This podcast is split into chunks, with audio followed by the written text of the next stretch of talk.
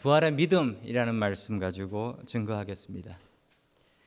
여러분 부활의 아침입니다. 주님께서는 항상 남이 할 수 없는 것 알려주시지 않으시고 예수님의 리더십은 항상 본인이 시범을 보이시고 본인이 된다라는 걸 보여주시고 이렇게 따라하면 된다라고 알려주시는 그런 가르침이셨습니다.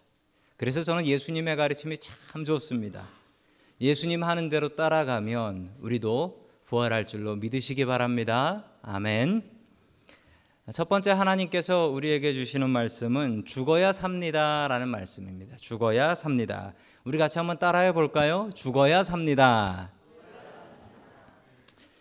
부활절 날 어느 목사님께서 교인들에게 열심히 설교를 하셨습니다. 우리가 부활하려면 믿음이 있어야 합니다. 예수님을 믿는 믿음이 있으면 부활할 수 있습니다. 라고 설교를 하셨습니다.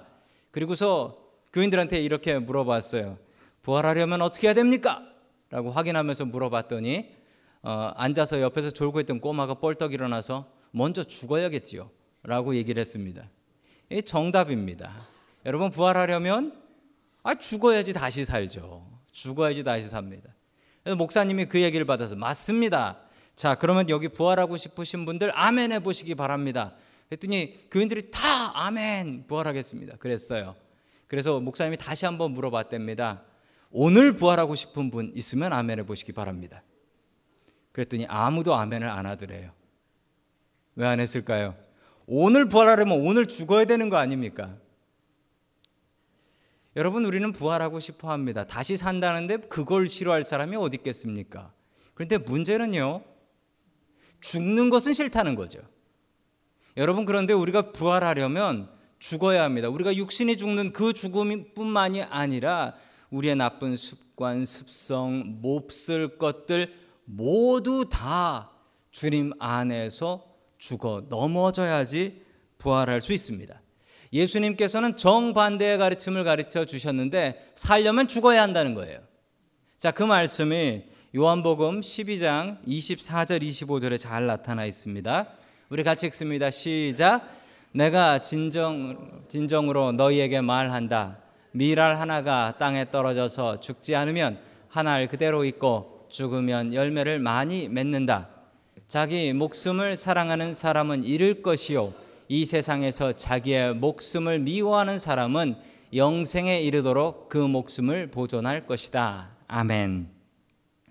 스스로 썩어져 죽지 않으면 즉 죽지 않으면 열매가 맺어지지 않는다라는 거예요. 더 나아가서 25절에는 자기의 생명을 사랑하면 목숨을 잃을 것이고 자신의 목숨을 미워하면 그 사람도 살고 영원히 살고 다른 사람도 살릴 수 있다. 라는 조금 이해할 수 없는 말씀을 하나님께서 예수님께서 이 말씀을 통하여 우리에게 들려 주셨습니다. 여러분 죽어야 삽니다. 성금요일이 있어야지 우리 금요일 날 성금요일 예배를 드렸죠. 죽음이 있어야지 부활절이 옵니다. 성금요일 그 다음이 부활절이에요.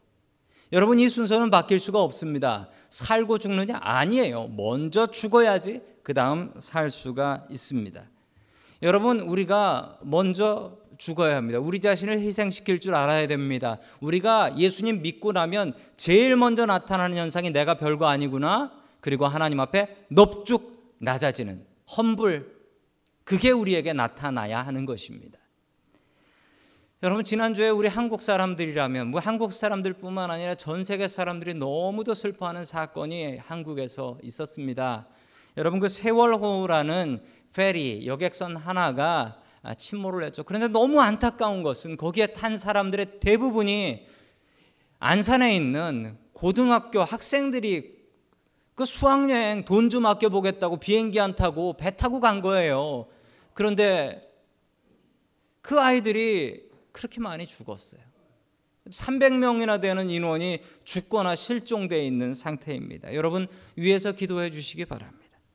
너무 안타까운데 그 안타까운 상황 속에서 더 우리를 안타깝게 한 것은 여러분 저게 CNN 헤드라인에 걸린 뉴스예요. 저걸 보고 제가 너무 마음이 답답했어요. 선장님이 구속되셨어요. 선장님이 왜 구속되셨나 했더니만 선장님이 승객들한테는 위험하니까 어디 나가지 말라고 하고 본인만 쏙 빠져나왔대요. 그것도 제일 먼저 배 타고 나왔대요.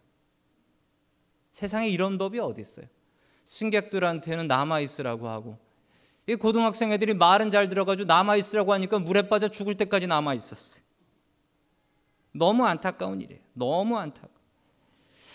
여러분 그런데 이런 생각을 해봅니다. 이런 생각을 만약 저 선장님이 그리고 선원들이 자기의 목숨을 미워하고 죽을 각오로 한 사람이라도 먼저 더 구했으면 어떻게 됐을까?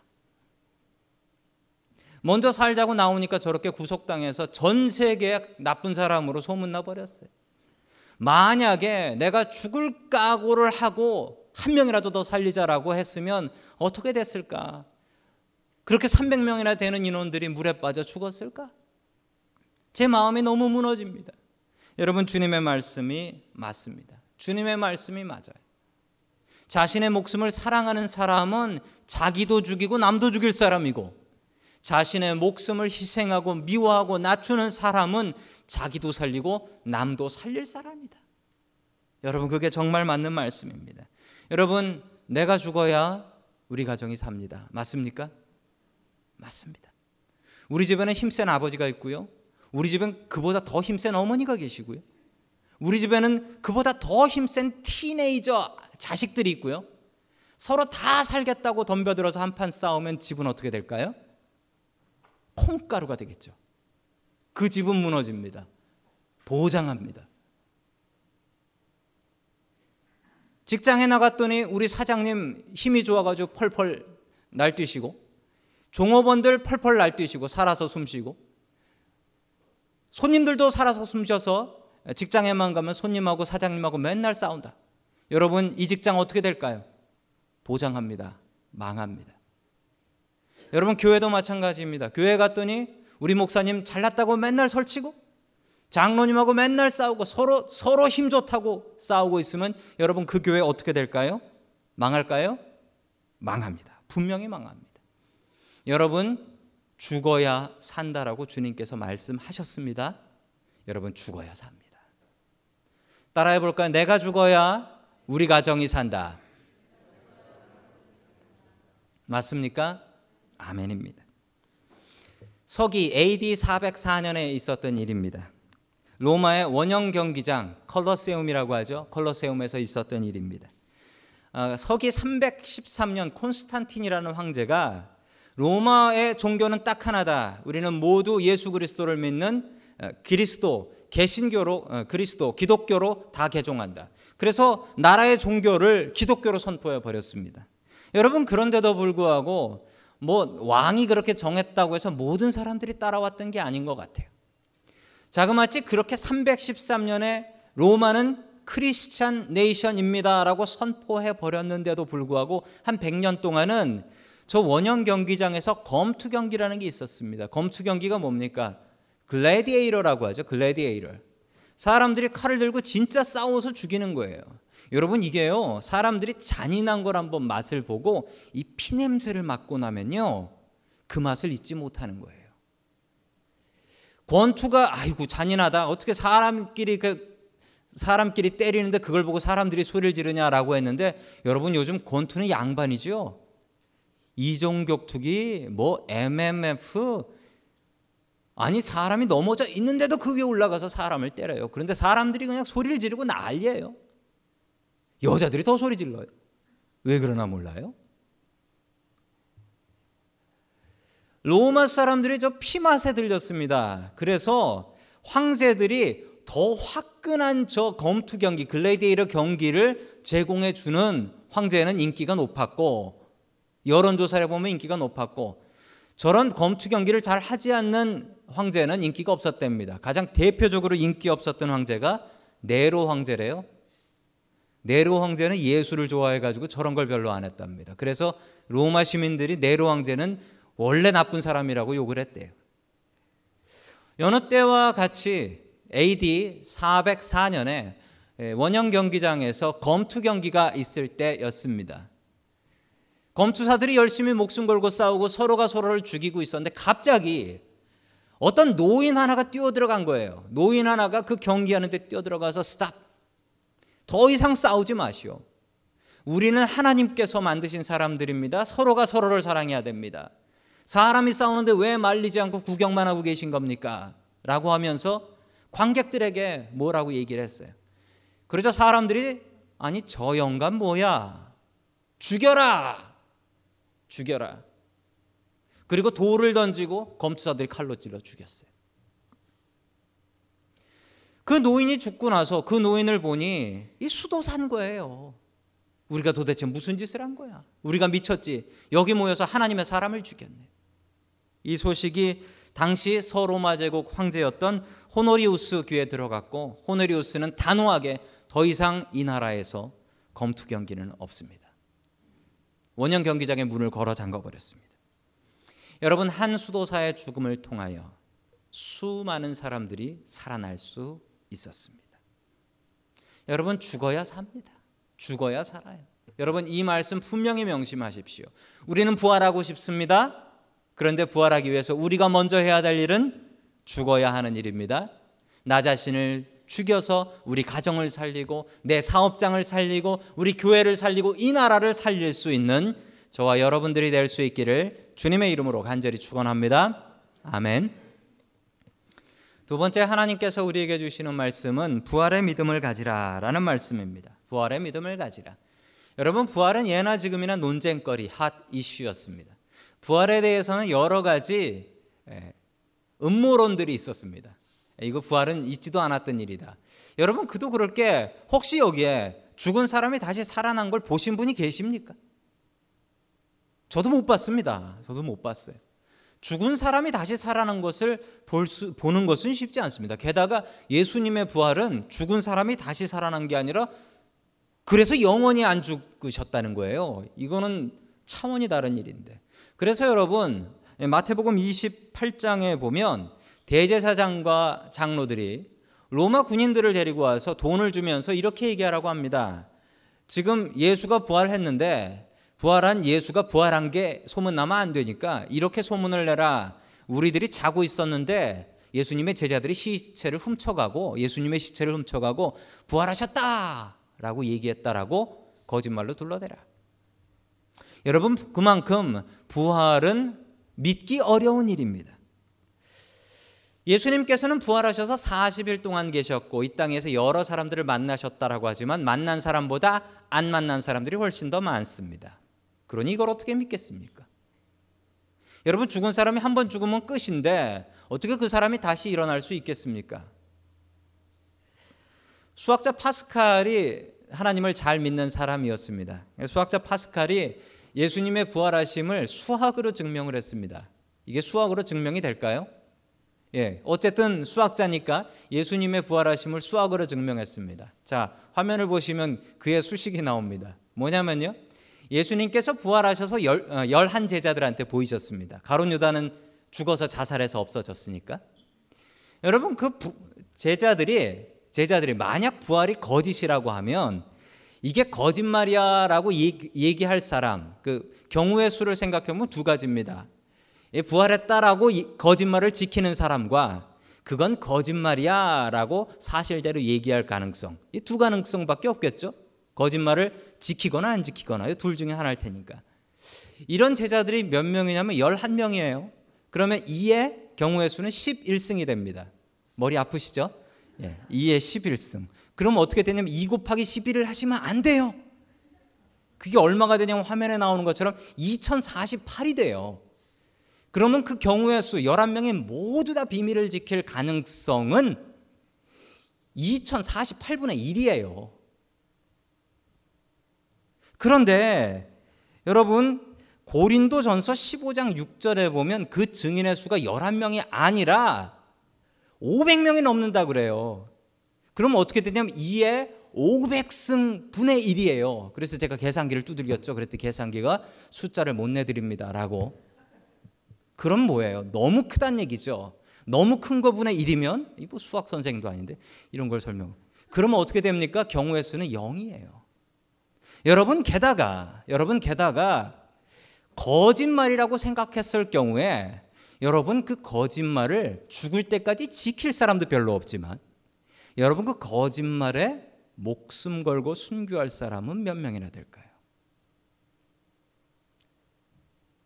이 500명이 제 목숨대로 못 죽었습니다. 부활 증거하다가 십자가에 매달려 죽고 순교한 사람들이 대부분입니다. 만약 그들이 본 게 부활이 아니었고 거짓이라면 그 거짓을 죽을 때까지 지킬 사람은 얼마나 될까요? 모르시겠으면 이따가 식사하실 때 교인들 11명을 불러서 여러분의 비밀 하나를 얘기해 주시면서 비밀을 다음 주까지만 지켜주세요라고 얘기 한번 해보십시오. 아마 다음 주에 제가 설교 때 그 얘기를 하고 있을지도 모릅니다. 여러분 이게 수학적으로도 증명할 때 이게 거짓일 가능성은 없습니다. 그리고 이게 2000년 동안 그렇게 지켜질 가능성은 얼마나 될까요? 없습니다. 없어요. 자, 그 부활의 사실을 아, 나타내는 말씀이 있습니다. 고린도전서 15장 7절 같이 봅니다. 시작. 다음에 야고보에게 나타나시고 그 다음에 다른 사도들에게 나타내셨습니다. 아멘. 야고보에게 보이셨다라고 합니다. 여러분 여기서 나온 야고보는 예수님의 제자, 예수님의 디사이플 제임스가 아니에요. 이 야고보는 예수님의 동생 야고보예요. 예수님의 동생 야고보가 어떤 사람이었냐면 예수님 살아생전에 절대로 예수님을 믿지 않았던 사람입니다. 왜냐하면 형제 간에 그런 것을 느끼고 싶지 않다는 거. 어렸을 적에, 어렸을 적부터 같이 자란 형님이에요. 그런데 야고보의 눈에는 예수님이 뭐로 보였냐면 어느 날 집 나간 형이에요. 어느 날 집. 한번 데리러 가려고 갔어요. 그랬더니 안 오시더라고요. 어느 날 집 나간 형이에요. 그래서 믿을 수가 없었다라는 겁니다. 그 모습이 요한복음 7장 5절에 잘 나타나 있습니다. 우리 요한복음 7장 5절 같이 봅니다. 시작. 예수의 형제들까지도 예수를 믿지 않았기 때문이다. 아멘.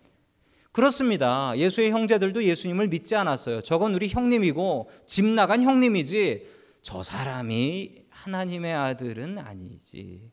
어렸을 적부터 우리 집에 있었던 우리 형님이요. 아마 너무 친한 자신의 혈육이고 형님이었기 때문에 더 믿을 수 없었든지 모릅니다. 여러분 그렇습니다. 가족 간에 복음 전하는 게 쉽지 않습니다. 믿지 않는 가족들한테 하나님 전하는 거 정말 어렵습니다. 여러분 저도 저도 그래요. 저도 저희 부모님 앞에서 설교 몇 번 해봤는데 예배 때 이제 해봤는데 부모님께 아유 설교 어떠세요? 그러면 어머니께서 하시는 말씀이 어 그저 그래라고 하셨어요. 아니 제가 설교를 그래도 제가 설교를 하면 교인들이 아멘 아멘 하시는데 제가 집에서 똑같은 말로 저희 아이들한테 설교를 하면 아이들이 뭐라고 하냐면 잔소리 좀 그만하세요라고 해요.